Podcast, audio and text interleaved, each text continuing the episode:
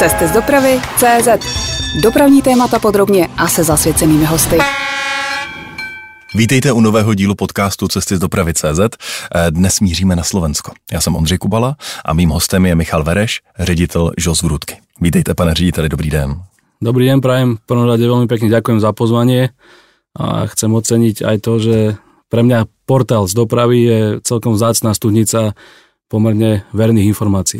Děkujeme moc. Vy jste slovenská firma, ale v Česku máte řadu zakázek a také zákazníky, kteří říkají, když to budu parafrázovat, že opravdu nám nevrací vozy, Vrútky jsou jedny z nich a nejsme schopni plnit řazení. A tak to dnešní povídání bude o slovenské, ale také o české železnici a také o železničním opravárenství. Vy jste byl, už jsou to 4 roky, krátce členem vrcholového vedení Českých drah. Jak na to vzpomínáte? Ja na to spomínam v každom prípade veľmi dobre, pretože pre mňa to bola po rokoch skúseností na slovenských železniciach veľmi dobrá referencia, ale hlavne veľmi dobrá skúsenosť.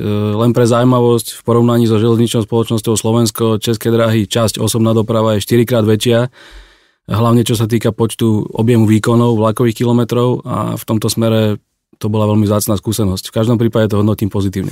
Jak se to vlastně stalo, že jste se objevil najednou u Českých drah v České republice? Mňa náhle v stave, že jsem robil na železničné spoločnosti Slovensko, bol som šéf provozu, oslovila headhunterská skupina, firma, která dostala za úlohu od dozornej rady Českých drah zorganizovať výberové konanie na 2 pozície a teda poprosili ma, či by som bol ochotný ísť na výberové konanie, takže takto to vzniklo. Dozorčí rada vás zvolila šéfem úseku provozu. Říkám to správně, tady v Česku. Měl jste na starost provoz stejně jako na Slovensku předtím. Ano, správně. A bylo to za kterého generálního ředitele vlastně? Teď mi to splývá. Bolo to v čase od 1.3.2019, kedy generálny riaditeľ bol pán Kupec a v tomto čase som teda iba 7 mesiacov, bohužiaľ, s odstupom času ma to mrzí, ale bol na Českých dráhach. Vy jste tehdy řekl časopisu Železničář v roce 2019, budu vás citovat. Mám praxi, kterou lze shrnout do jedné věty. Začal jsem v montérkách a přes lokomotivu a profesi strojvedoucího jsem postupně přešel do pozic úřednických a manažerských. Konec citace. Já myslím, že ještě chybí, abyste mi teď řekl, že váš tatínek a maminka byli celý život železničáři. Byli? Nielen rodičia, ale aj väčšina starých rodičov. Opravdu? Áno. Sme z takého, ja pochádzam z Vrútok a musím teda povedať, že som zo železničiarskej rodiny a mám k železnici pozitívny vzťah od malička. No a jaká byla vaše cesta železničním světem až na pozici šéfa Vrútek? No ja som v roku 1994 zmaturoval na železničnom učilišti vo Vrútkach. Mm-hmm. Nastúpil som na železnicu s ambíciou robiť ručňovodiča a po vašom strojvedouciho. V každom prípade v tom čase už na Slovensku v tom regióne Vrútok a okolí klesali výkony, takže keďže som chcel byť ručňovodič rýchlejšie a voziť aj rýchliky, vážnejšie vlaky, ICčka, tak som z toho titulu sa presťahoval do Bratislavy, v tom čase ešte bez záväzkov a následne, keďže ten plán, ktorý bol pôvodne, že na 2-3 roky, aby som si robil skúšky a pojazdil na fajnových vlakoch do Vrútok, sa zmenil, lebo teda našiel som si manželku, ktorá je z okolia Bratislavy. Začal som študovať školu diaľkovo, Slovenskú technickú univerzitu v Trnave, ale teda nie Žilinskú školu. Tak tých dôvodov, prečo byť v Bratislave, bolo viac a viac. No a keďže som začal študovať vysokú školu diaľkovo, tak v určitej fáze v tom roku 2002 nastala situácia, že čo budeš jazdiť do dôchodku, poď robiť úradníka. No tak som začal robiť úradníka v oblasti oprav, následne menšieho, väčšieho vedúceho. Potom v roku 2006 bol taký zlom, že som išiel vlastne na člena predstavenstva do železničnej spoločnosti Slovensko. Tam som za tie roky, asi 13 rokov, zmenil niekoľko pozícií, pretože tá doba zvykne byť niekedy turbulentná, ale v každom prípade tej železnici som bol verný. No a v roku 2019 došla ponuka ísť na České dráhy. Takže v jedné větě, jako jste povedali, akurát trvalo to několik rokov. A proč vaše působení na Českých dráhách bylo vlastně tak krátké, jenom několik měsíců? Proč jste se tak rychle zvedl a odešel právě do Žosky? Viete čo, to, že do Žosky to bol sekundárny efekt, ale kľúčové pre mňa bol jedna vec je ten rodinný pohľad, tá logistika, keď to človek uvedie do praxe, uvedomí si. Ďalšia vec bola, že pre mňa, keď to poviem otvorene, bolo pomerne zvláštne, že v podstate v priebehu 3 mesiacov od môjho nástupu sa tu všetci kľúčoví ľudia, ktorí vlastne schváľovali môj nástup na České dráhy, pán minister, predseda dozornej rady, predseda predstavenstva, zmenili za nové persony. Bolo to také zvláštne, turbulentné, nevedel som to odhadnúť. V každom prípade som si povedal, že v kontexte aj s tou ponukou, že skúsim sa slušne rozlúčiť. A dodneska si vážim reakciu pána Kremlíka, vtedajšieho ministra dopravy, ktorý teda, myslím si, že sme sa rozlúčili korektne. A proč si myslíte, že ste tú nabídku z Vrútek dostal? Tá ponuka z Vrútok došla z jednoduchých príčin. Pochádzam z Vrútok, ja tú firmu poznám zo zákazníckej stránky mnoho rokov. Ako som spomínal, od roku 2002, keď som mal na starosti veľké opravy, hlavne lokomotív, aj elektrických, aj dieselových, tak som sa v Žoskách vyskytoval za zákazníka. Bolo to veľa rokov z rôznych uhlov pohľadu. A z tohto titulu, okrem toho, že odtiaľ pochádzam, poznám tam mnoho ľudí, poznám aj tú fabriku, akcionári tej fabriky poznajú mňa, tak tá ponuka bola také logické riešenie. Jaké to je řídit ŽOS Vrútky? Je to prýma voněvá práce být manažerem, anebo je to vlastně neuvěřitelný stres, když vás bombardují zákazníci tím, že chtějí dokončit zakázky v termínu a vám se to prostě ne vždycky daří? Funguje to trochu v iných cykloch ako štátne železnice.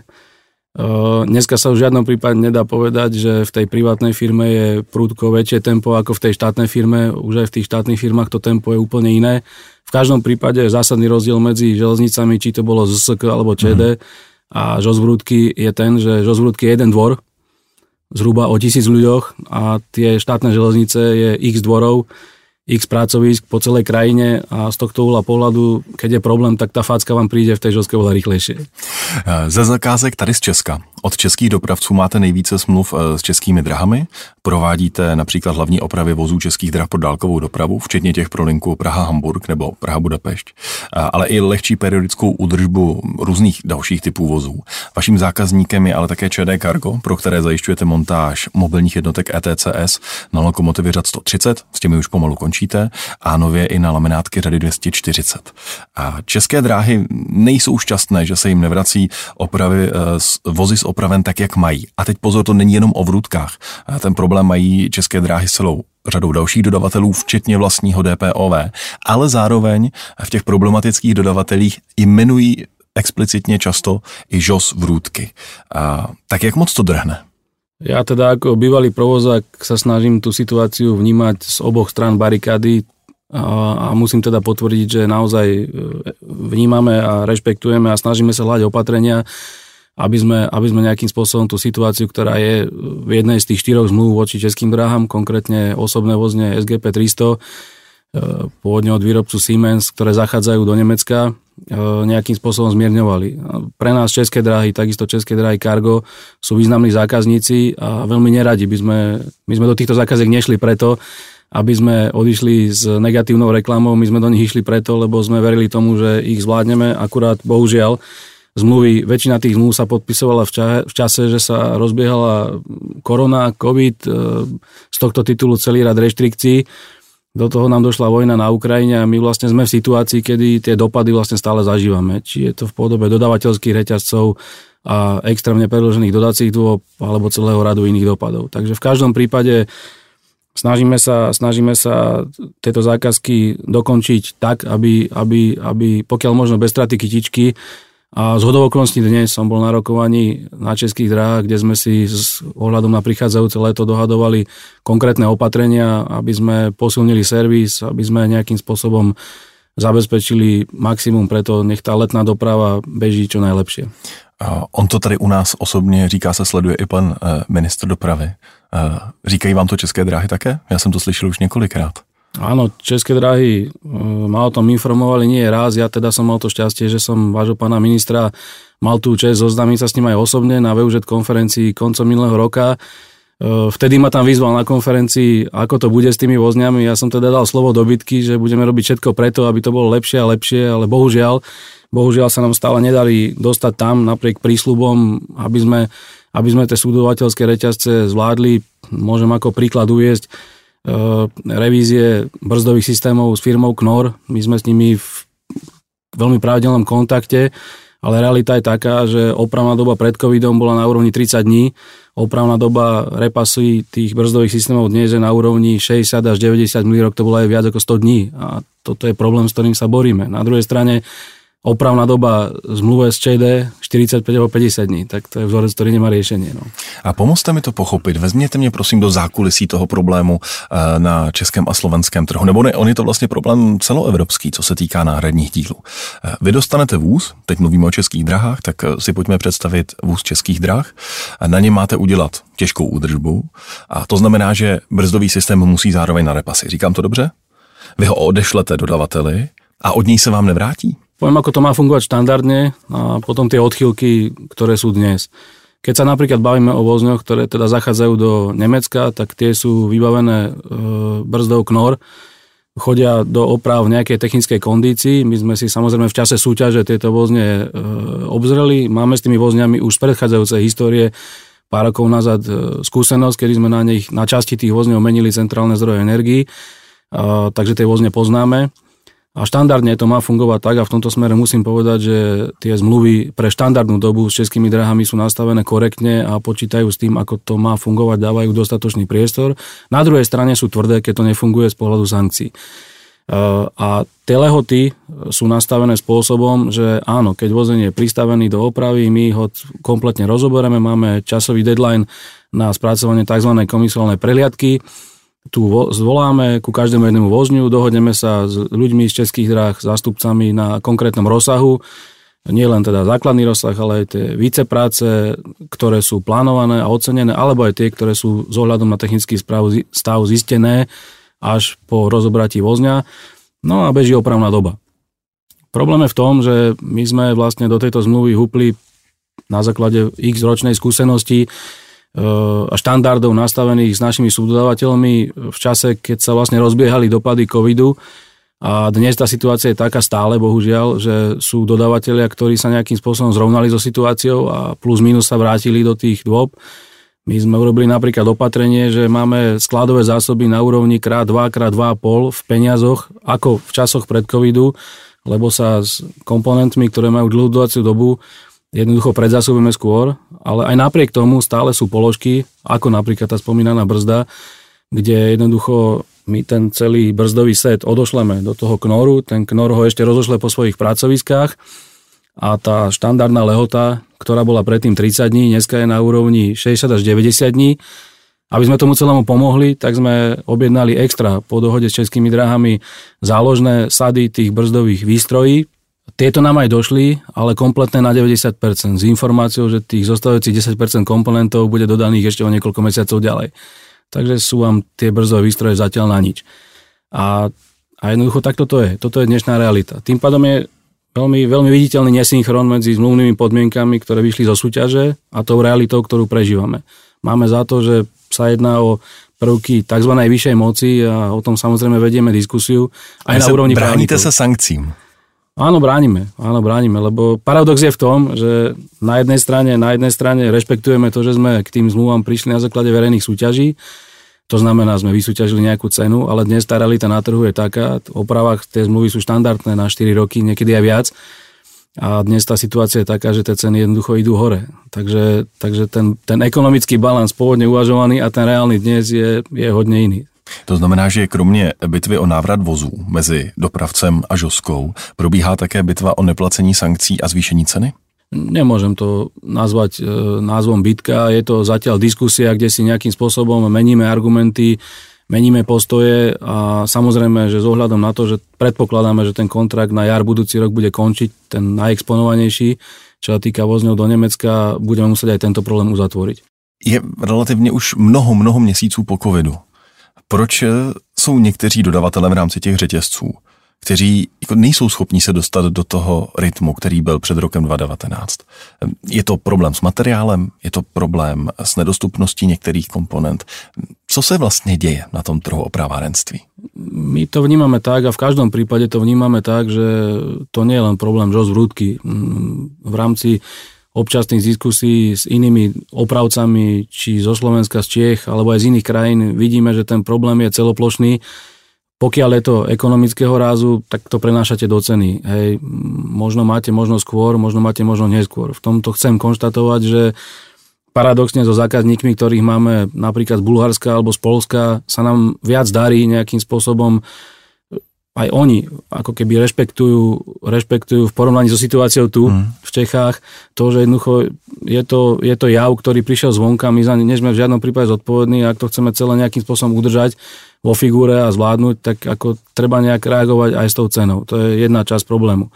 Tá jednoduchšia. Tá zložitejšia je, že v tých firmách, pokiaľ to my vnímame z tých diskusí s jednotlivými tými najviac dotknutými subdodávateľmi, sa dejú veci, ktoré sú vlastne mix toho, že rozpadnutá logistika, nedostatok ľudí, rozpadnutá dodávky špecifických materiálových komponentov, ktoré sa vyrábajú zo surovín, ktoré sú možno z trhov, ktoré sú dnes nedostupné, a premostiť v určitých oblastiach ako keby toto a nájsť to iné riešenie jednoducho trvá. Tak to je. Mě zaujalo to, co jste říkal, že znamená to, že České dráhy jsou vůči vám v tom vyjednávání tvrdší než třeba jiní dopravci z ostatních zemí? Najtvrdšie. Opravdu? Áno. A tak to je možná pochvala pro toho českého dopravce. Ja myslím, že áno. Ako, sú situácii, že aj oni sú pod tlakom. Ja teda ako ten provozák v minulosti, to dokonca aj chápem. Keby som bol na ich strane barikády, tak sa správam presne rovnako. A vnímame to, že sú pod veľkým tlakom, vnímame to, že občas tie informácie sa zverejňujú a jednoducho je naozaj zle, keď na tých nástupišťach, na staniciach ostanú nespokojní ľudia, alebo v súprave je menej vozňov, ako má byť. A řekněte mi, které vlastně, my jsme zmínili brzdy, hodně jste mluvil o brzdových systémech a setech, ale co vlastně na tom obravárenském trhu celkově chybí, abyste mohli vůz dokončit? Jestli si to správně představuji, tak vy dokončíte vůz z 80 z 90%, ale chybí třeba těch posledních 10, abyste ho mohli předat tomu zákazníkovi? Ten projekt, ako má svoju fázu od úvodu a nejakej technickej prípravy cez vlastne rozbeh a potom už, keď sa blížite do finále, sa vyvíja v rôznych časoch rôznym spôsobom. Na začiatku tých položiek, ktoré boli nedostupné alebo dostupné v úplne iných termínoch, ako sme predpokladali, bolo viac. Boli to napríklad gumy z titulu tesnosti nástupných dverí, bol to napríklad kolový materiál, boli to napríklad rôzne komponenty do podvozkov, takže ten zoznam bol oveľa širší. V každom prípade dnes tá situácia je taká, že stále vážny a najvážnejší a viditeľný problém sú tie brzdové výstroje a áno, nám sa deje to, že máme ten vozeň do nejakej miery vyskladaný, ten bežný technologický tok, tak ako je firma nastavená, vlastne je narušený dosť zásadným spôsobom, lebo štandardne to funguje tak, že vy ten vozeň cez akýsi pás rozoberiete po jednotlivých pracoviskách, vám idú jednotlivé komponenty alebo k subdodávateľom. Má to nejaký svoj cyklus, ktorý dneska je zásadne ovplyvnený tým, že zrazu sú tu komponenty, ktoré vieme, že budú trvať výrazne dlhšie, takže my vlastne vozeň čiastočne rozobereme, dáme na technologické podvozky, dáme ho na čakačku bokom, to, čo sa dá, robíme, to, čo sa nedá, nerobíme a takto vlastne narušujeme si aj svoju vlastnú efektivitu. Vy ste zmínil, že přicházíte do studia z dopravy.cz rovnou z jednání z Českých drah. Potkal ste tam také pana náměstka pro osobní dopravu Jiřího Ješetu?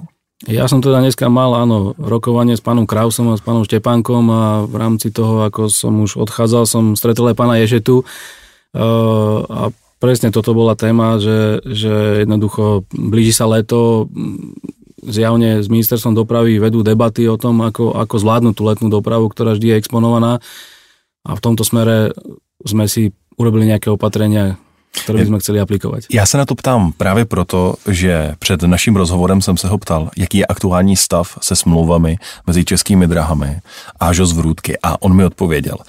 Máme 4 smlouvy na celkem 122 vozů na několik let. Postupně se plní, ale prodloužení doby opravy až 120 dní, obvykle 3 měsíce, což v kombinaci s ECM znamená, že desítky vozů se opravují a další desítky jich čekají na opravy. Což zejména u těch s podvozky na nejvyšší rychlosti pro mezinárodní linky do Hamburku a Budapešti znamená v provozu chybějící i vozy první třídy nebo restaurační vozy.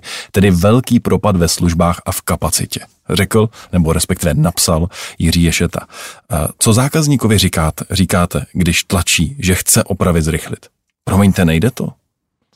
Nie, my samozrejme hľadáme riešenia, hľadáme spôsoby. Tie zmluvy majú každá jedna svoje limity na štvrť rok. Na každý štvrť rok sa upresňujú konkrétne počty vozňov jednotlivých rád, rozsahy, evidenčné čísla. Dnes napríklad v rámci rokovania sme si vymenili tzv. Dielčie zmluvy na 3. štvrťrok tohto roku. A môžem teda potvrdiť, že napriek tomu sklzu, napriek posunom v čase naozaj z rôznych príčin, nielen na našej strane, aj na našej, ale nielen na našej, je tá situácia taká, že smerujeme k tomu, že celý ten kontrakt vykonáme, akurát je to celé posunuté v čase doprava. Říká Michal Vereš, ředitel ŽOS Vrútky. Posloucháte interview Cesty z dopravy.cz. Pane řediteli, jak vypadá vlastně váš aktuální výrobní a opravárenský program? Na čem pracujete? Jaké zakázky jsou před vámi? Ja by som rozdelil, čo sa týka portfólia ŽOS Vrútky, to do niektorých častí. ŽOS Vrútky je pomerne komplexná firma, ktorá sa zaoberá nielen teda opravami, ale aj modernizáciami, aj novovýrobou koľajových vozidiel. V oblasti novovýroby sme v situácii, že máme vlastný produkt osobný vozeň a máme vlastný produkt dieselovú jednotku. Momentálne vyrábame a blížime sa do finále, čo sa týka zákazky pre nové vozne pre Železničnú spoločnosť Slovensko. Čo sa týka dieselových jednotiek, aktuálne nevyrábame nič, ale pripravujeme sa na nejaké zákazky ďalej a samozrejme robíme aj s ohľadom na trendy určité vývoje práce v rámci hybridných pohonov. Čo sa týka modernizácií a oprav, máme dnes zákazníkov teda nielen zo Slovenska a Čiech, ale máme zákazníkov aj z Poľska, z Bulharska a z iných krajín. Snažíme sa nejakým spôsobom diversifikovať to portfólio aj tých zákazníkov, aj keď teda je treba povedať, že sme orientovaní na osobnú dopravu a v tomto prípade teda väčšinou narážame na zákazníkov národných operátorov, ako sa nazýva ZSSK alebo České dráhy, a takisto je to aj v bulharskom prípade alebo v srbskom prípade. V Poľsku robíme lokomotívy, tam je to trošku odlišné pre súkromných operátorov. Když už jste zmínil ty osobní dopravce, vy máte ale i zakázku od českého ČD Cargo. Vy jste především elektrická žoska, takže se zaměřujete hlavně na elektrické lokomotivy. Představuji si to správně? Áno, jediná odchýlka sú vlastne nami vyrobené dieselové jednotky, inak sme elektrická žoska dlhodobo. Ja by som sa rád, a hľadal som tú cestu, ako sa vrátiť k tej ČD Cargo zákazke. Oni sú dve. Jedna teda je na ETCS do lokomotív radu 130, kde z pohľadu montáže sme už vo finále a z pohľadu schvaľovania za dob okolností v následujúcich dňoch až týždňoch budú prebiehať testy na časti lokomotív, ktoré majú povolenú prevádzku aj v Poľsku, takže na vybraných poľských tratiach. Pevne veríme, že do konca tohto roku budú vykonané všetky kroky, aby sme mali zabezpečené schválenie lokomotív 130 tu v Čechách a následne cez rozšírenie schválenia aj na Slovensku a časť lokomotív v Poľsku. Čo sa týka ETCS do lokomotív 240 alebo laminátok, ako ich my železničári nazývame, je to vlastne nová zákazka, kde sme v decembri minulého roku podpísali s ČD Cargo zmluvu a momentálne sme vo fáze, že pilujeme technické riešenie, ten dizajn, tú architektúru, konkrétnu už plúc, stanovište. Je to také zaujímavé, že na Slovensku 240-ky idú do útlumu pomerne zásadného a tu sa s nimi ešte zjavne počíta. V každom prípade pre nás projekt ETCS v tej kombinácii, že ako hlavného subdodávateľa máme firmu Siemens, ktorá má kompetenčné centrum ETCS v Žiline, čo je 23 km z Vrútok, je taký synergický efekt. Sú to pre nás také celkom zaujímavé podporné projekty, určite sa im budeme venovať aj ďalej. Takže ETCS, ta mobilní část ETCS do lokomotiv, je to něco, co pro vás je do budoucna velkou příležitostí a veľkým biznesem? V oblasti, ktorú ja si nazývam ako výrobne podporné projekty, keď na to človek pozerá optikou, koľko je z toho objemu práce, ako dobrý podporný projekt je to pekný doplnok, určite áno. A když bych teď přišel do vašeho závodu ve Vrútkách, do té velké haly, tak kolik tam uvidím rozpracovaných strojů? Keď prídete, tak vám to rád ukážem osobne. V každom prípade momentálne tam máme rozpracovaných rôznych strojov na úrovni v trakčných vozidlách 15-20 kusov určite. V časti vozne je to také dvojfarebné, z časti vozne slovenské ZSK, z časti vozni České dráhy, niekedy prevažuje červená farba, niekedy modrá, ale v zásade sme v situácii, že robíme kvartálne počet vozňov na úrovni okolo 25-30 kusov. Vy už jste před malým okamžikem zmínil vlastní motorové jednotky. Ty mají na Slovensku řadu 861, říkám to správně? Áno, 861. A mají na Slovensku nějakou přezdívku? No, tých prezdiek je niekoľko. Ja teda v rámci tých otázok, ktoré dneska asi zarezonovali, je viacero. Niektoré sú v súvislosti s tým, že v určitej fáze výroby bol jeden z problémov, ktorý bol na začiatku, bol akože v určitých pasážach tej jednotky hluk. Takže Takže taká tá prezývka typu Dunihlav, ktorú teda evidujem, alebo Boeing, akože áno, boli obdobia, kedy tento problém bol, ale my sme potom identifikovali vlastne príčinu. Jednalo sa vlastne o spôsob odpruženia chladiacich väží od skríň vozidiel a tento problém bol potom vyriešený a následne aj spätne na tých už vyrobených jednotkách odstranený. A hlásíte se s nimi do evropských tendrů? Protože třeba z pohledu České republiky to začíná vypadat, že tomu středoevropskému trhu, co se týká dieselových motorových vlaků, začíná dominovat polská PESA. Tak máte ambici ji dohnat, překonat? Máte ambici být jejím konkurentem v tendrech? PESA je samozrejme viditeľne väčšia firma, ako je ŽOS Vrútky, s komplexnejším portfóliom, ako máme my. V každom prípade na adresu Čiech, v čase, keď České dráhy vyhlasovali tender na to, čo dnes už začala dodávať PESA, my sme ešte nemali v tom čase dvojčlánkovú jednotku v takom stave pripravenosti technickej, aby sme sa vedeli do tej súťaže hlásiť. Keby sme boli vedeli, predpokladali, koľko tá súťaž bude trvať, tak by ste to stihli. Tak, lebo medzi tým sa stalo to, že sme na Slovensku dodali 14 kusov dvojčlánkových jednotiek, ktoré sú koncepčne veľmi, veľmi podobné. Samozrejme sledujeme vývoj v Európe. Je to také zaujímavé, že v jednej časti Európy sa teda hovorí o tom, ako už dieselové motory pôjdu do zániku. V inej časti Európy sa s tou dieselovou trakciou ďalej počíta. Takže my tým, že tie 86 jednotky máme vyrábané v súlade so všetkými štandardmi tézy, ale aj osobné vozne takisto, tak chceli by sme v tom príbehu pokračovať. No a samozrejme pracujeme aj na tom, aby tá jednotka mala hybridný pohon. Já jsem se chtěl zeptat právě, jestli budete do budoucna věřit dieslu, protože západní Evropa nad ním tak nějak začíná ohrnovat nos, ale otázka zase je na druhou stranu, jestli to je na místě a jestli ten trend bude udržitelný. Krok s tými jednotkami budeme určite držať. Jedna vec je istá, že vyrobili sme pre Železničnú spoločnosť Slovensko v troch várkach 53 kusov jednotiek. Tie jednotky k nám začali zhruba 2-3 roky nazad, pretože už najazdili kilometre chodiť do vyviezovacích oprav, súčasťou ktorých je aj oprava spalovacích motorov alebo iných agregátov, takže ten krok budeme určite držať s týmto a sledujeme aj ten trh. Pre zaujímavosť, motory MAN, ktoré sme my osadzali do powerpackov, do vozidiel radu 861, dnes už podľa najnovších emisných noriem MAN ako firma nebude vyrábať. Na druhej strane po dohode nemeckých firiem bude dostupný motor od firmy Liebherr. Takže zjavne ten trend a tá výroba, aj chceme byť zelený, ale aj to asi nejde úplně vykonať z roka na rok. No a je nějaká zakázka právě na 861 v různé verzi, dvouvozová, třívozová nebo možná hybridní na dosah? V této chvíli máme v sledovaní dve konkrétné témy. Nie je to ani Slovensko, ani Čechy, sú to iné krajiny. Nerád by som to přibližoval bližšie a uvidíme, možno to vyjde. Jak vlastně vznikla ta myšlenka, že budete vyrábět nebo že vyvinete vlastní dieselovou jednotku? Je to jednoduché. ŽOSka Vrútky ako firma prechádzala určitými etapami vývoja.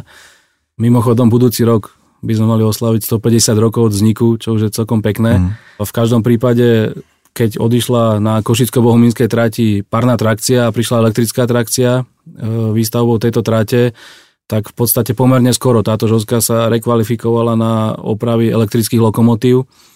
Bobiny, iné typy vozidiel elektrických boli typickými sériami, ktoré táto ŽOSka obsluhovala v časoch Československa. Ono pární lokomotivy tehdy odešly do českých Valenic, jestli se nepletu. Áno, v rámci teda systému československých ŽOSiek ešte pred 93. rokom to portfólio bolo porozdeľované, hospodárstvo bolo plánované, ale potom po rozdelení krajín sa to hodne celé zreštrukturalizovalo. Prišla situácia vlastne na slovenských železniciach po 93., že prudko išli dolu opravy, rozdelili sa krajiny, to, čo predtým chodilo z Čiech, prestalo chodiť, takže tá ŽOSka sa musela nejakým spôsobom sama o seba postarať. Prišiel ale zase trend modernizácie vozidiel, na ktorý od zhruba 96. roku ŽOSka Vrútky nabehla, no a potom o asi 10 rokov neskôr tu bola ambícia sa posunúť zase o krok ďalej. No. Takže v roku 2007 bol vyrobený prvý nový vozeň pre osobnú dopravu a rýchlosť 160 km za hodinu. Potom v roku 2011 bola vyrobená prvá dieselová jednotka, pretože tie trendy, dnes to vidno rok a každý rok viac a viac, sú také, že jednoducho každý ten výrobca toho kolejového vozidla sa snaží si držať v rukách aj ten budúci servis. Čo ste si vyrobili, máte väčšiu pravdepodobnosť, že to budete aj servisovať. A tím pádem mám zajištený biznis na další roky a roky. Áno. A jak je to s osobními vozy? S těmi vašimi vlastními osobními vozy? Ty stále vyrábíte, nebo teď aktuálně nemáte zakázku? Aktuálne vyrábame 17 kusov vozňov pre ZSSK. Sme už v druhej tretine zákazky. Táto zákazka z okolností ide na čas v súlade so zmluvou. A to je paródia, že v oblasti novovýroby a dodávok tých istých Knorr brzd, ale nových, ten Knorr to dodáva na čas, ale pri tých repasoch to nejakým spôsobom nefunguje dobre. Takže vyrábame 17 kusov vozňov pre ZSSK. A zároveň na pozadí máme rozpracovaný projekt plnohodnotného vozňa na 200 km za hodinu, s ktorým sa teda chceme uchádzať o zákazky, ktoré už možno aj niekde sú zverejnené. Na to jsem se právě chtěl zeptat, jestli ten vůz na 160 km v hodině vlastně má potenciál se v tom vašem výrobním portfoliu udržet ještě v dalších letech, nebo jestli budete muset přijít s vyšší rychlostí. Vnímame ten trend, že my to nazývame stále nový osobný vozeň, keď tie prvé vyrobené už majú zo pár rokov. Ten trend vlastne v tejto oblasti najprv bol boom, že high-speed vlaky a ucelené jednotky a tak ďalej. Roky ukázali, že nie vždy tá efektivita všade je udržateľná, a tým pádom prišlo niečo, čo v našich zemepisných šírkach sa nazýva railjet, push-pull súpravy, ťažnotlačné súpravy, a z pohľadu tej rýchlosti sa to postupne ustaluje niekde, že tých 200 km za hodinu pre mnoho tratí je veľmi zaujímavá rýchlosť aj optikou porovnávania nákladov na tú infraštruktúru a tie vlaky a aká je cestovná doba. Takže vnímame ten trend toho, že tu je požiadavka na súpravy, ktoré sú 200 km za hodinu, väčšinou v konfigurácii push-pull, to znamená na jednom konci riadiaci vozeň, na opačnom konci lokomotíva, a v tejto oblasti by sme sa chceli ďalej hýbať a posunúť ten náš produkt niekde sem. Takže připravují ŽOS Vrútky i vlastní řídící vůz? Ano, připravuje. Říká Michal Vereš. Posloucháte interview Cesty z dopravy.cz. Jak se vám daří hospodářsky? Máte už sečtené hospodářské výsledky za rok 2022?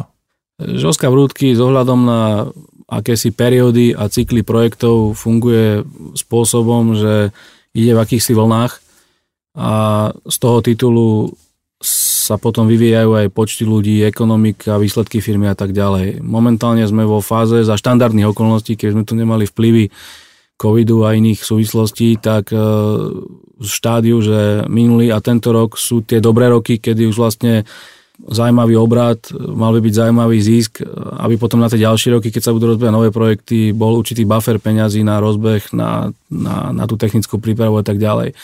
Takže za minulý rok áno, výsledky už máme spočítané. Mali sme obrat na úrovni okolo 97 miliónov eur a zisk na úrovni niečo cez 3 milióny eur pred zdanením. S tým, že za štandardných okolností, keby sme boli pred covidom, tak ten zisk by bol viditeľne lepší. Ale bohužiaľ energie idú hore, personálne náklady idú hore, takže stav je takýto. A České dráhy vám nechtějí přisypat víc. Kdo je dnes vlastníkem ŽOS Vrútky? Stále drží ve firmě podíl slovenský politik Vítězoslav Móric? Situácia je taká, že 2/3 firmy vlastní firma Budamar a 1/3 firmy vlastní pan Móric. A kam vlastně Vrútky jdou, když se podíváte do budoucna? A kam je chcete rozvíjet v těch dalších 10-20 letech? Spíš opravna, nebo spíš vývoj?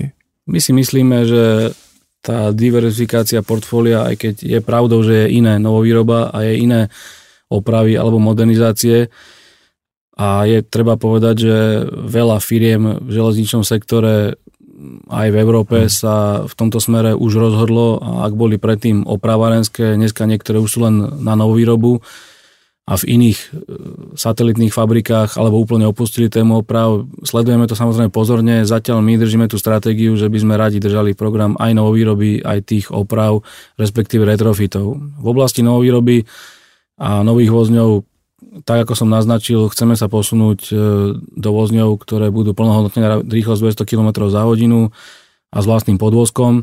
V oblasti dieselových jednotiek aj sa pripravujeme, aj čakáme, ako ten trh bude ďalej sa vyvíjať, aké súťaži sa budú vyhlasovať, či to budú ešte klasické dieselové, alebo už nejaké iné hybridné formy jednotiek, pripravujeme sa na to.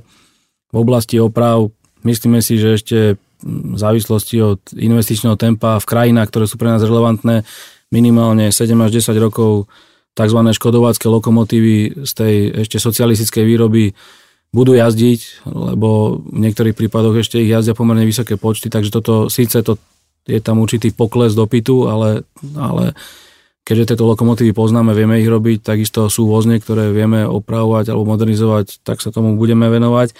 Ale zároveň hľadáme cesty, ako v oblasti možno retrofitov, spolupracovať s niektorými výrobcami kolejových vozidiel, ktorí nemajú kapacity na tento druh činnosti retrofitov a toto nejakým spôsobom implementovať do fabriky. Možno taký pekný príklad projektu je aktuálne prebiehajúca modernizácia existujúcich 15 kusov tatranských električiek, ktoré teda má vo vlastníctve ZSSK, na ktorých dnes prebieha pomerne veľká modernizácia, po ktorej budú slúžiť podľa mňa ďalších minimálne 15 až 20 rokov a budú tak priblížené aj tým novým 5 kusom, ktoré dodala firma Stadler. A údržba by zůstala potom u vás? Samozrejme, tým, že tatranské električky konkrétne sú vozidla iného rozchodu a inej napäťové sústavy, tak tam Adepo Poprad, ktoré ich má doma v správe, je pomerne dobre vybavené z pohľadu údržby, tak je to skôr za nás potom údržba komponentov, nie celých vozidiel. Já jsem si všiml, že takovýmhle způsobem jste dávali dohromady i původní škodovácké lokomotivy, které jezdily v Bulharsku, nepletu se? Áno, ten projekt ešte stále prebieha. Momentálne je to zmluva na 10 kusov lokomotív, je to generálna oprava plus modernizácia určitých uzlov a tento projekt prebieha. Máme za to, že na bulharskom trhu, či už časti osobná doprava alebo cargo, ešte je určitý potenciál, že možno bude aj nejaké pokračovanie príbehu. Abychom sa vrátili k té budoucnosti. A plánujete nejaké významné investice do rozvoje závodu, do nových technologií? Určite áno. Čo sa týka prebiehajúcich aktivít, tak určite za zmienku stojí to, že sme dovybavili firmu zariadeniami aj z titulu ECM, aj z titulu nejakého prirodzeného technologického rozvoja, konkrétne lís na lísovanie, rozlisovanie dvojkolí, skúšobné stavy, či už na pružiny alebo na iné komponenty v rámci podvozkov. Prebehla prvá a druhá etapa obnovy pracoviska, ktoré nazývame Kolovka. Cieľom je nielen zvýšiť kapacitu, ale aj obnoviť to strojné zariadenie, vylepšiť ten technologický tok a pripraviť sa tak na to, že vieme robiť kolesa v komplexnejších rozsahoch a aj s ohľadom na ECM v súčasných požiadavkách od jednotlivých zákazníkov. No a nějaký další dlouhodobější rozvoj závodu? Je tam nějaká připravená velká investice, kde si říkáte, tak a tohle je technologie, kterou chceme mít a díky tomu chceme být konkurenceschopnější? Máme, ako som spomínal, cestou vlastného inžinieringu, výroby a už aj precedensov vlastnú skriňu, či tej regionálnej jednotky alebo toho vozňa. Smerujeme v oblasti vozňa k vozňu, ktorý bude na vyššiu rýchlosť a máme dnes vyrobený prototyp podvozku, ktorý aktuálne je na skúškach tu v Čechách na okruhu. Takže z pohľadu toho akože ďalšieho rozvoja, kde podvozok jednoznačne je strategický komponent, áno, chceme mať vlastný podvozok podvozeň na plnohodnotných 200 km za hodinu. Naším hostem v minulém díle podcastu Cesty z dopravy CZ byl Radim Jančura a on vám tady také nechal jednu otázku. Pojďme si ji teď společně poslechnout, prosím. Dobrý den, pane Vereši. Upřímně jsem opravdu rád za každou žosku, respektive fabriku, která opravuje železniční vozidla, neboť oprava železničních vozidel, respektive údržba je vlastně to největší know-how, to nejtěžší na železnici. Jezdit zprava doleva, to umí každý. Ale samozřejmě je mi hrozně líto, že na Slovensku to nefunguje tak podobně jako v Česku nebo v Německu, kdy údržbové firmy nebo žosky jsou tak moc svázané prostě se státním dopravcem a bez něho by vlastně možná neexistovaly. Když se podíváme na ty motoráky, které vlastně jste vyráběli pro ŽSSK a většina z nich nebyla v provozu, protože tam byly neustále problémy a pak vlastně z evropských peněz je ŽSSK udělá výběrko, kde nemůže vyhrát nikdo jiný než vy, protože to bylo upsáno na vás, tak mi to prostě hrozně líto a s tím, jak jednou umře ŽSSK, tak umřete s ním, takže moje otázka vlastně je, nechcete to změnit a začít dělat produkty pro všechny dopravce, začít třeba dělat klidně jeden produkt, děláte vagony, tak je začít jako vyrábět jako baťa cvičky a dostat se na cenu zhruba 1 000 000 euro, což jsme za tolik prostě vyrobili Astru v Rumunsku. Není tohle ta správnější cesta a nespoléhat pouze na státního dopravce, kterého de facto vysáváte a ničíte? Ďakujem pekne za tú otázku. Je to asi náhoda, že môj predchodca tu na podcaste bol pán Jančura, s ktorým mimochodom sa veľmi rád stretnem, keď bude mať záujem. Keď už teda som dostal takúto otázku, ktorá mne príde osobne, že sa delí na časť, kedy som ešte pôsobil na železnici a na časť, kedy už pôsobím v ŽOSke, tak by som na ňu aj takto v dvoch častiach vlastne zareagoval. Čo sa týka tej časti, že ŽOSka Vrútky je príliš naviazaná na Železničnú spoločnosť Slovensko, ono je to o určitej tradícii týchto opravárenských firiem, tak ako vlastne správne pán Jančura povedal, tak nie ich veľa. Tie bývalé ŽOSky v Československu podľahli určitému vývoju, nie všetky už existujú, pretože to neustáli, ale jedna vec je istá, že ich základný zmysel kedysi ešte v časoch ČSD bol taký, že slúžili tým železniciam. To znamená, že ich top zákazník dnešnou optikou boli tie železnice.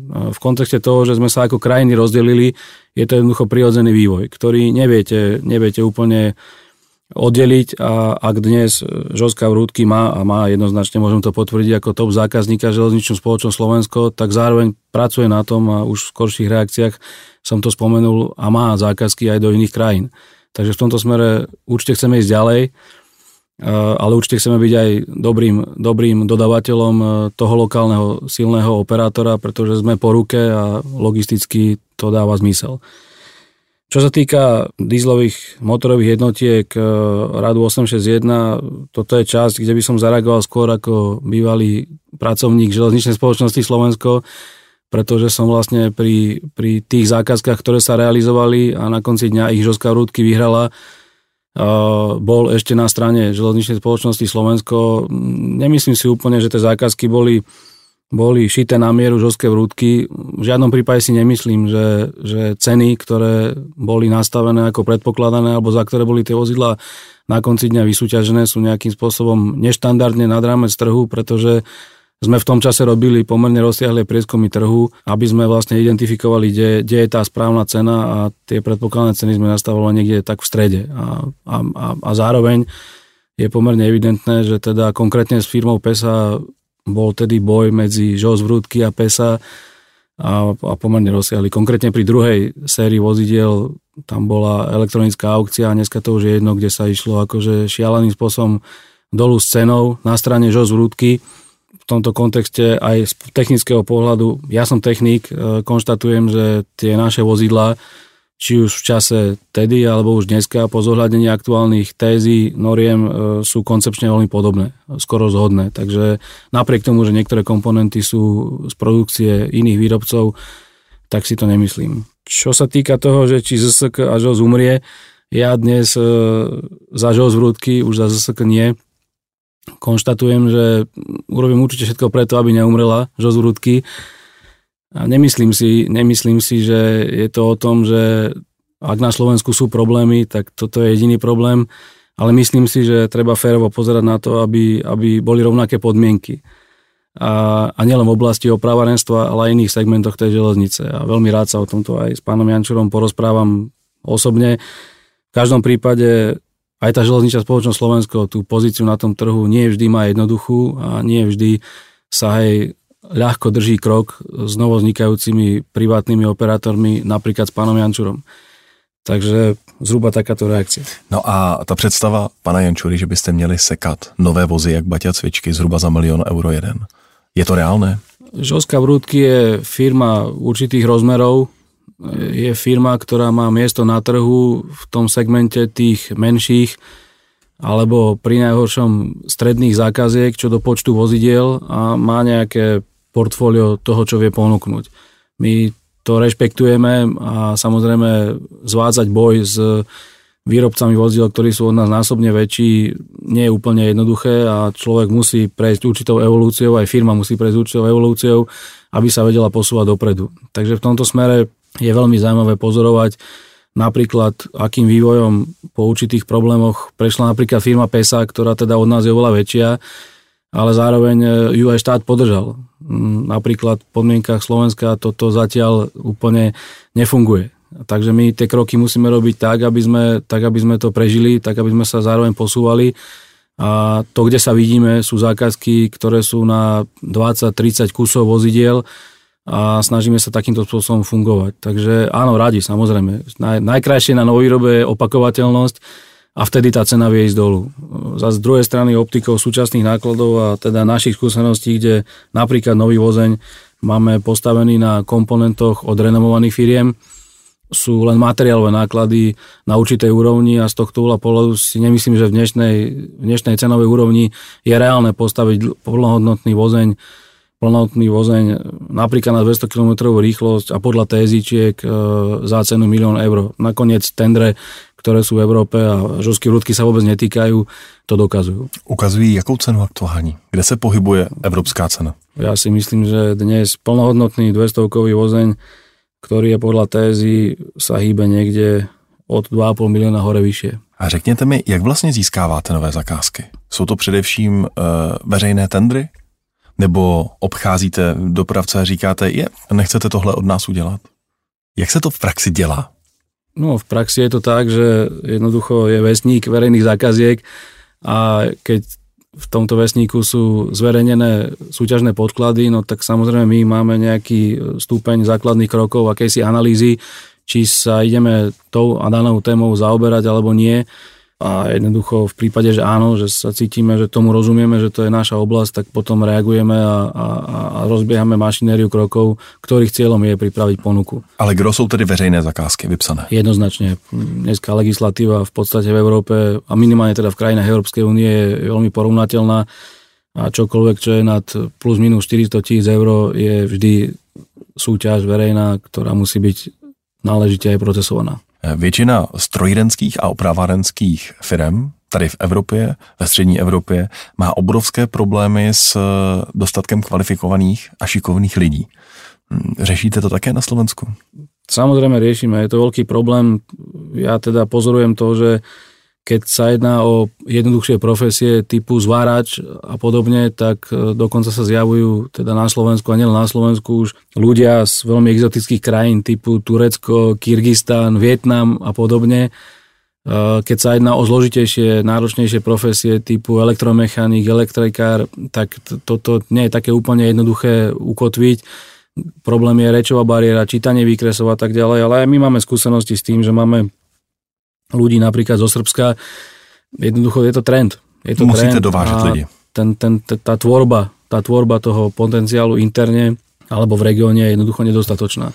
A kdyby teď Michal Vereš měl udělat náborové okénko, tak jaké profese vám chybí nejvíc? Určite elektromechanik, určite mechanik kolejových vozidiel, určite elektronik a potom sú to špecifické profesie, ale to sú skôr kusovky ľudí typu vzduchár, kurenár a podobně. Historicky byly Vrútky určené pro opravy parních lokomotiv. Už jsme to dnes zmínili. Dostane se k vám někdy ještě parní lokomotiva? Třeba na nějakou dílčí opravu komponentu nebo nějaký aspoň detail? Nebo už vůbec? Ja teda ako osoba sa priznám, že mám veľmi pozitívny vzťah aj k železničnej histórii. Som aktívny v jednom z historických klubov, ktorý funguje v Bratislave a hýbe sa a hlavným vozidlom v tom klube je Albatros, lokomotíva, ktorá teda bola vyrobená v Škodovke. Máme Albatros 498.104, ktorých bolo vyrobených 15 kusov a dneska vlastne tento náš Albatros je jediný prevádzky schopný, aj keď aktuálne na ňom robíme nejaké opravárenské úkony ako klub. A to je takéto pojitko, že keď tomu má človek vzťah, tak tomu rád aj pomôže. Áno, ako ŽOSka občas robíme pre kluby, ale väčšinou už len komponenty typu dvojkolia, typu niektoré vypružné časti alebo nejaké zvárence, keď treba niečo opraviť, vyrobiť na novo, ale celé vozidla to už nie. Už ste nám dlouho parní lokomotivu ako celek nevideli? No, už niekoľko rokov určite nie. Vy ste býval strojvedúci. Máte pořád aktivní licenci? Jezdíte pořád ešte? Ja som teda robil ručňovodiča alebo strojvedúciho konkrétne asi 4 roky.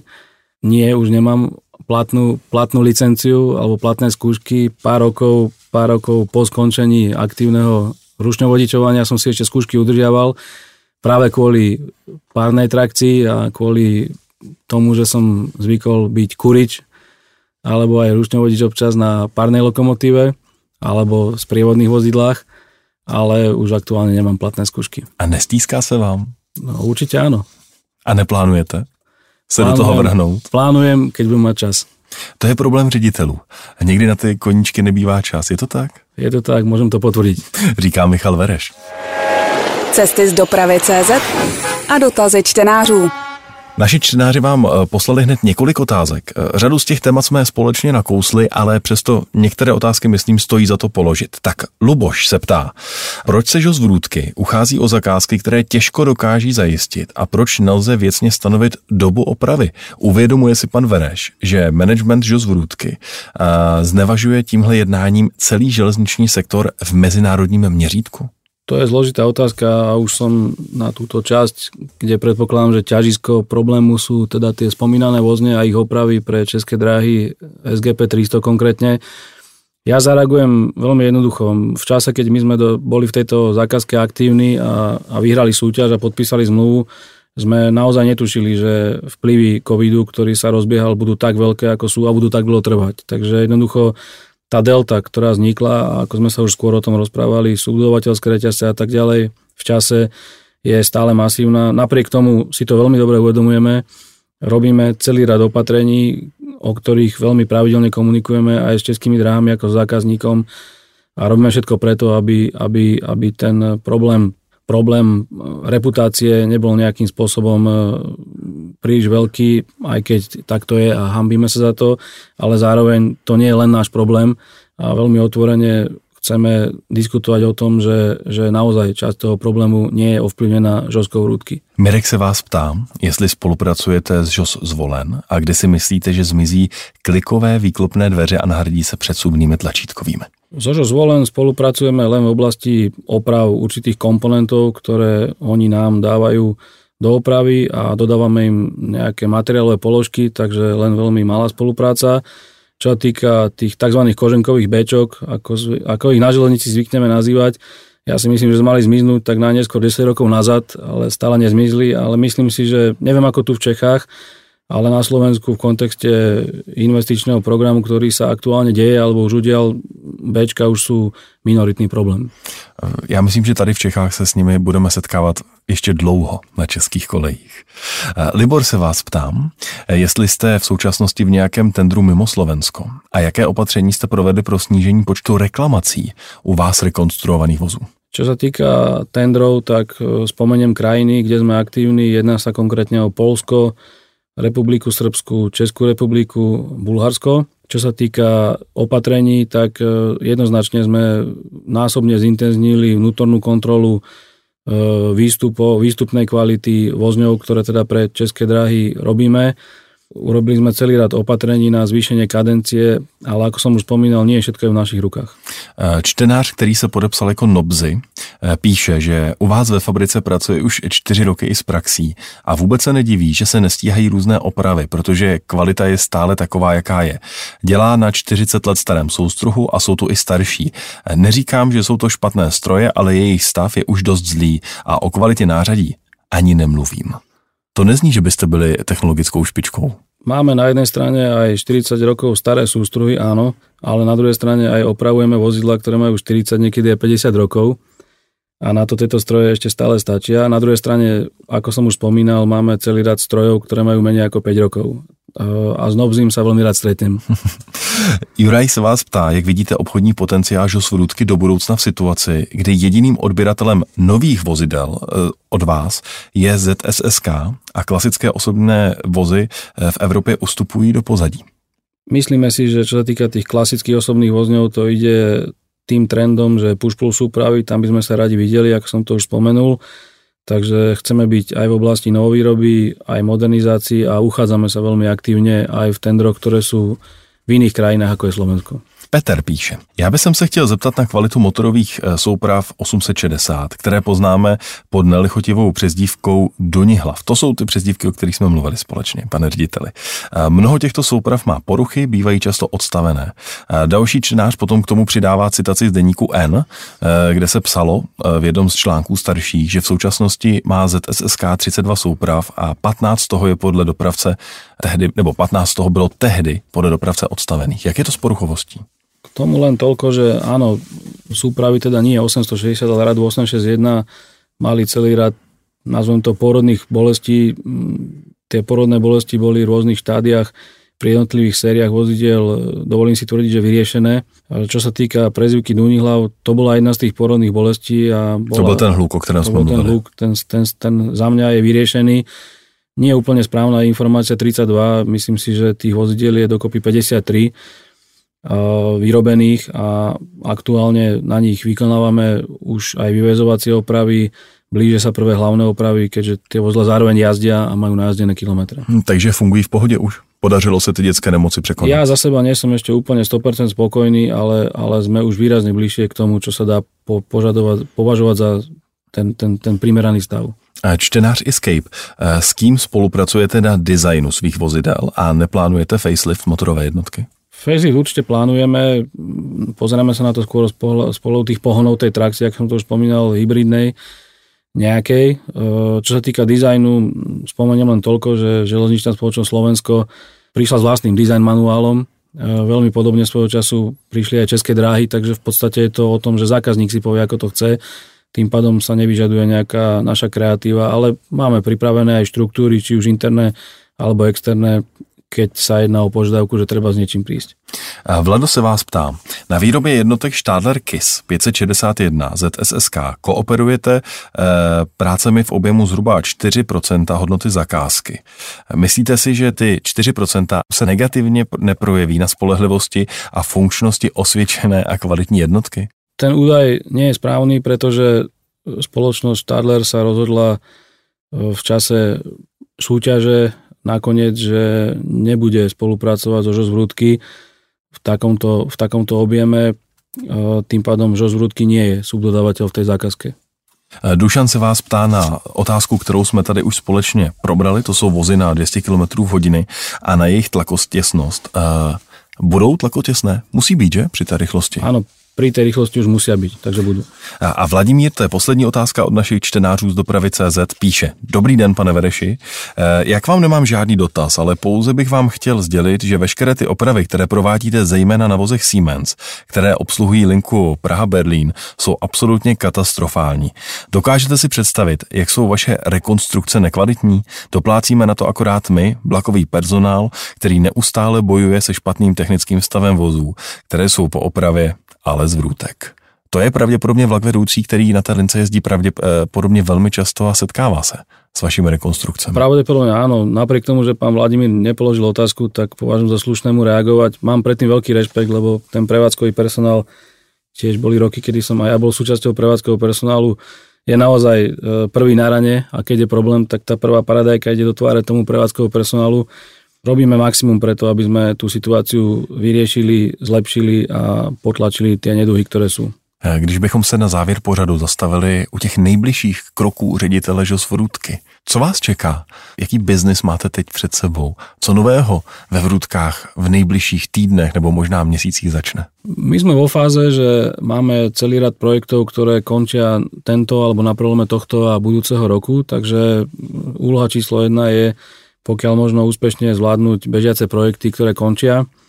Do toho nám ale prichádzajú nové zákazky, ktoré treba zase rozbehnúť technickú prípravu a nejakým spôsobom sa už nafázovať na to, že žijeme v inej dobe, ako sme žili v časoch pred covidom. Takže nie sme ešte úplne kapacitne pokrytí na nasledujúce roky, na tom veľmi intenzívne pracujeme. Čo sa týka vnútorné efektivity. Určite veľký problém je vysporiadavať sa s nedostatkom ľudí, ale zároveň máme rozbehnutý celý rad krokov aj napríklad so strednou školou, kde som ja kedysi chodil. Podarilo sa opäť presadiť to, že sa znova budú odbory, ktoré sú pre nás nejakým spôsobom potrebné študovať. Máme celý rad študentov v tzv. Duálnom vzdelávaní a určite je veľký problém a treba sa vysporiadavať s tým, že jednoducho idú hore ceny energií, idú hore iné vstupy a toto sú veci, s ktorými sa musíme vysporiadať. No a na co sa nejvíc tešíte ako riaditeľ ŽOS Vrútky? Ja sa teším na to, že pevne verím, že budúci rok veľmi slušne oslavíme 150 rokov firmy, ktorú mám rád a myslím si, že vtedy skonštatujeme, že máme zabezpečenú prácu a zákazku pre České dráhy sme zvládli sice s problémami, ale na konci dňa úspešne. Naším dnešním hostem byl Michal Vereš. Moc děkuji, že jste přišel za našimi posluchači. Ďakujem pekne ešte raz za pozvanie. Cesty z dopravy.cz. Dopravní témata podrobně a se zasvěcenými hosty.